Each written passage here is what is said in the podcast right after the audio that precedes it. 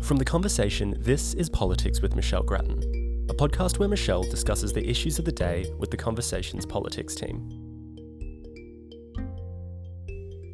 Hi, my name's Amanda Dunn. I'm the Politics and Society Editor for The Conversation, and I'm speaking with Michelle Grattan. Hi, Michelle. Hi, Amanda. Michelle, the big news story so far this week has been the government's announcement that it will double the tax rate on superannuation accounts over $3 million.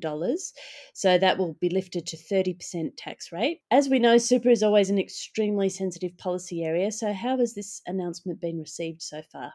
It's got a, a, mixed reception, as you would expect. The government was obviously very anxious to try to uh, put a limit on this debate. It was only running for, what, a week or so, and we got a decision. Clearly, the decision had been uh, rushed forward uh, to a degree. Now, the experts mostly say that this is a, a sensible way to go. Certainly, the tax breaks on superannuation were going to cost the budget a huge amount over the long term, and indeed, even with this tweak, that's still the case. So, there's a big argument for reform on grounds of fairness, equity, and budget sustainability. However, of course, because it's such a sensitive area, people near retirement feel fearful for their future whenever there's a suggestion of change, and others feel the same, albeit to a, a lesser extent if they're still in middle age. But politically, it's hard to make changes. The Liberal government made changes in 2016 and got a big backlash at uh, the election of that year. So it's not surprising that uh, Peter Dutton has taken up this issue with a vengeance. Uh, of course, it's the run up to the Aston by election, so it's a bit of a gift for him. And he's quickly said that a Liberal government would reverse the decision. All right. Now, Treasurer Jim Chalmers is considered one of the government's best communicators, but he misstepped today in relation to the capital gains free status of the family home, didn't he? Yes, he did. At one level, this uh, was very surprising because uh, no one is suggesting, and I think no government in the foreseeable future would be suggesting that the family home should be touched.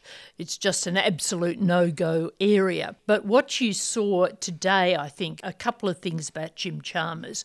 One is that he doesn't like ruling things in and ruling things out. And related to that, it is the fact fact that he's always looking for ways to get uh, more sustainability into the budget.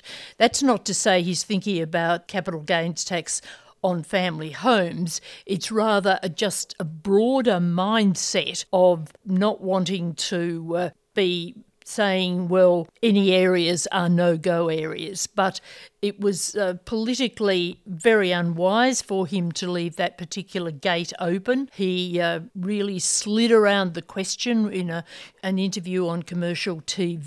He said, We're focused on super, we've not been working on that area. I can't commit future governments when he just should have said, No, of course we're not thinking about that, and we won't be thinking about that. And it was left to Anthony Albanese with a more deft political touch to clear this up very, very quickly on another breakfast radio interview. So I think that uh, Jim Chalmers will have learnt a lesson from this, and he was quick to say in a press conference later in the day that he should have, in fact, been clear in the early morning. So he knew that uh, it was a political mistake, and uh, I think he'll watch his words in future. All right, and on another issue, Michelle, the government earlier this week announced a new cybersecurity agenda, and this comes at the wake of last year's huge data breaches at Optus and Medibank, which received a lot of publicity and affected a lot of Australians. Now, their new agenda includes a new National Office of Cybersecurity and a coordinator of cybersecurity who'll be based in the Department of Home Affairs. We seem to be a bit lagging behind other countries on this issue, don't we? Well, I'm not quite sure the degree to which we are lagging. That's uh, an area of expertise, I must say, Amanda, that's well above my pay grade.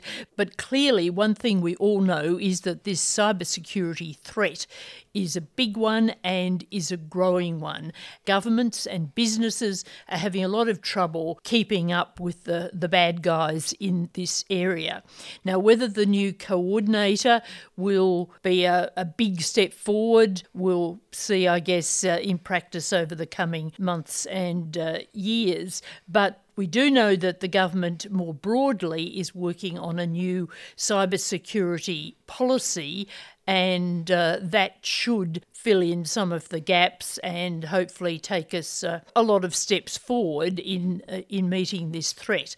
But even when that comes, I think that uh, it'll have to be constantly reviewed and refreshed, and uh, this is a battle that is very hard to win in any sort of permanent sense.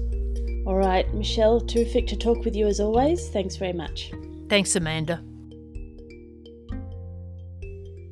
Our theme music is by Blue Dot Sessions.